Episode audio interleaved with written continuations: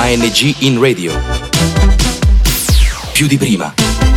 L'agenzia Giovani nel tuo territorio. Qui Vizzini.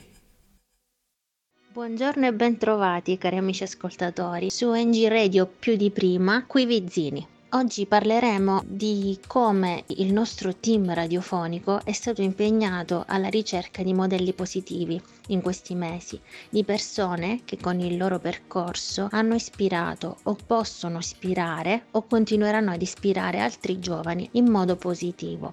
Con le linee guida del bando il progetto prevede l'individuazione di role models, di modelli positivi, di persone che ce l'hanno fatta, di persone che sono riusciti nonostante tutto a farcela. Oggi abbiamo qui con noi Mohamed Ali, come voi sapete, già conoscete, è uno dei nostri speaker. Tra i vari modelli positivi che sono stati individuati, abbiamo pensato che lui possa essere uno dei role models da presentare ad Agenzia Nazionale Giovani. Vi facciamo conoscere Mohamed Ali, la storia storia di Muhammad Ali, il percorso di Muhammad Ali e gli obiettivi che quest'ultimo vuole raggiungere. Ciao Mohamed, solitamente sei stato tu ad intervistare i tuoi ospiti, ma oggi sei ospite di NG Radio. La tua posizione è cambiata da ospite d'onore, dobbiamo dire. Vogliamo chiederti se vuoi parlarci della tua storia, dirci quali sono le motivazioni che ti hanno condotto, che hanno condotto te e la tua famiglia a lasciare il tuo paese, se vuoi parlarci di quello che appunto facevi nel tuo paese,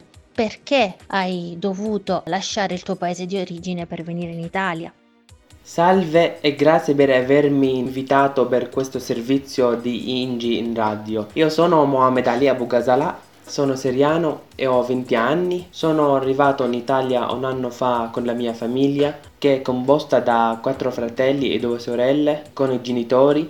Sono nato nella città siriana di Homs e sono gemello di una sorella. In Siria ho frequentato la mia scuola primaria la scuola media. Poi i miei studi sono stati sospesi a causa dello scoppio della guerra in Siria a marzo del 2011. Quando è arrivato il pericolo a Homs, abbiamo deciso di lasciare la casa e andare in un villaggio lontano dal grande città Homs. Abbiamo deciso di andare prima a un paese piccolo perché la guerra non era arrivata nei piccoli paesi. Nel villaggio abbiamo vissuto una vita semplice. Ho piantato con il mio papà tante verdure e l'ho aiutato nel suo lavoro mentre non c'era la scuola da frequentare. Lo ricordo come un periodo felice. È stato molto bello vivere questa esperienza nella campagna seriana a contatto con la natura. Un giorno però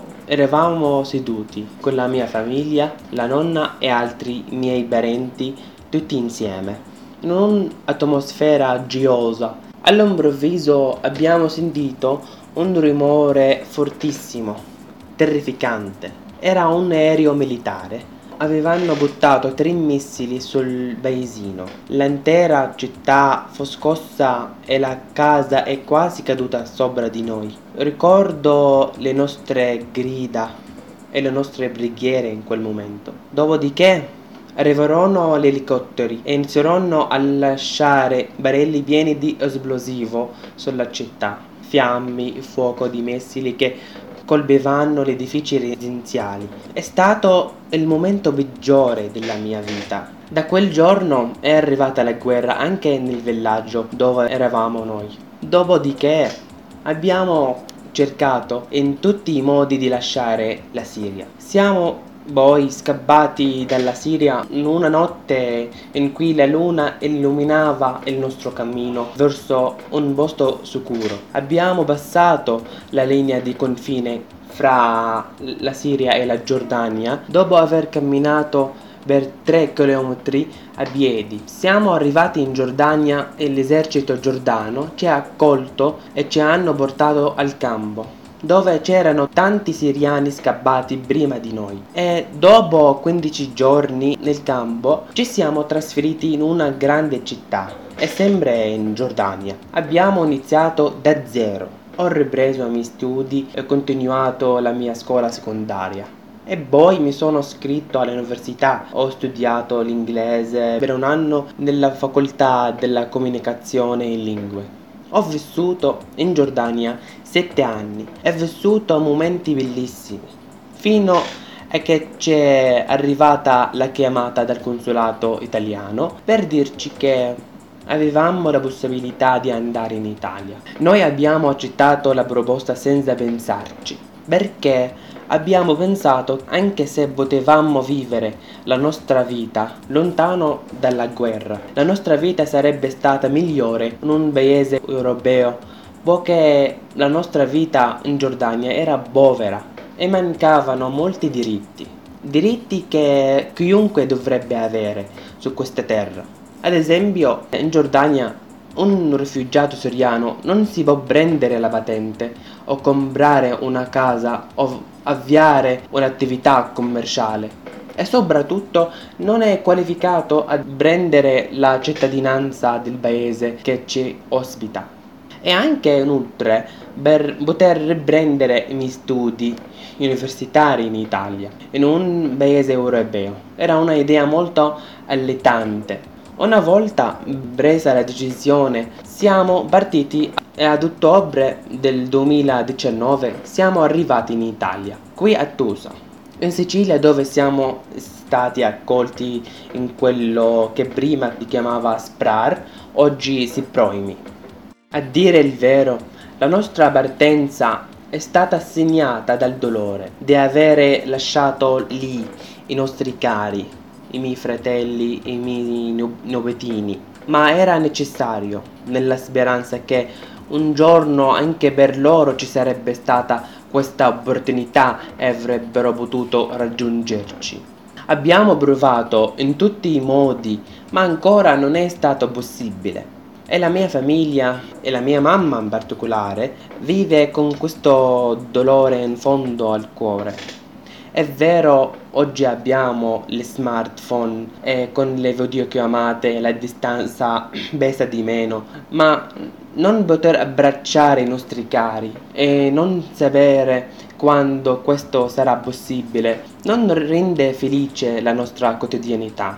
Ci facciamo forza a vicenda e speriamo sempre che le cose possano cambiare. Intanto vivere e ripensarci in un posto nuovo, senza contatto con la tua gente, avendo perso una quotidianità fatta di odori, eh, sapori e il suono della tua lingua, non è facile. Anche i ritmi sono diversi, gli orari dei pasti e del sonno che cerchiamo di conciliare con i nuovi impegni previsti dal progetto di accoglienza e adeguarsi a nuove agenzie o a rinunce a volte è difficoltoso e dà luogo ad incomprensioni, ma nonostante tutto andiamo avanti senza perdere fiducia nel futuro.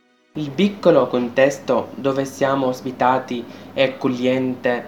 Ormai conosciamo tutti e se è vero che la pandemia ha reso difficoltose i contatti umani, ha creato nuove distanze e sappiamo che una volta passata non sarà difficile incontrarsi e fare nascere delle belle amicizie. Mohamed, quali erano le tue aspettative quando hai lasciato il tuo paese? Mi riferisco alle tue aspettative quando sei arrivato in Italia. Cosa pensavi di trovare? Ovviamente quando ho lasciato la Siria stavo solo cercando un posto sicuro per la mia famiglia e me, in cui vivere e avere un risarcimento per ciò che la guerra ci aveva tolto.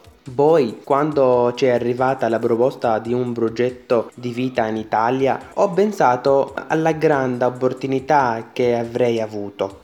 È sempre stato uno dei miei sogni studiare in un'università europea, perché laurearmi in una di esse mi avrebbe dato un'ottima qualifica per lavorare in qualsiasi paese del mondo, soprattutto nei paesi arabi. Studiare e vivere in Italia mi avrebbe insegnato un'altra lingua così oltre la mia lingua madre l'arabo avrei potuto studiare meglio l'inglese e parlare l'italiano. Bene, adesso ti sei iscritto all'università, hai convertito i tuoi titoli, hai ripreso il tuo percorso di studi. Cosa ti aspetti dal futuro? Cosa ti aspetti da- dalla conclusione del tuo ciclo di studi? Senza dubbio il riconoscimento del mio diploma in Italia è stato una delle belle cose positive che il progetto di accoglienza ha fatto per me e sono felice di aver ottenuto questa certificazione di comparabilità che mi sarà utile per eventuali ricerche di lavoro. E questo mi ha anche permesso di iscrivermi all'Università degli Studi di Palermo, nella facoltà delle Scienze della Comunicazione per i media e le istituzioni. E cerco di continuare i miei studi e avere la laurea al più presto possibile perché ho pianificato di avere anche la laurea magistrale in televisione e produzioni multimediali a Bologna. Nel frattempo farò corsi e attività di comunicazione e presentazione per migliorare la mia esperienza professionale, perché secondo me una persona farà tanta fatica a trovare il lavoro che gli piace e se non ha una buona esperienza ed avere altre qualifiche come competenze informatiche e soprattutto aver conoscenza di almeno una lingua straniera. I miei progetti per il mio futuro sono mirati a lavorare nel settore della comunicazione e di essere giornalista. Di recente ho avuto modo di fare un'esperienza di comunicazione, quello di intervistare e parlare di vari argomenti con la gente del mio paese di residenza Tusa sotto la supervisione e il supporto di Ingi Radio. Ringrazio per avermi dato la possibilità di partecipare a questi podcast e grazie di avermi invitato per questa intervista. Sono contento di condividere la mia storia con tutti gli ascoltatori di Ingin Radio e un saluto a tutti. ANG in Radio. Più di prima. L'agenzia Giovani nel tuo territorio. Da Vizzini è tutto. Progetto finanziato dal bando ANG in Radio più di prima di Agenzia Nazionale per i Giovani, grazie ai fondi del Dipartimento Politiche Giovanili ed il programma europeo Erasmus ⁇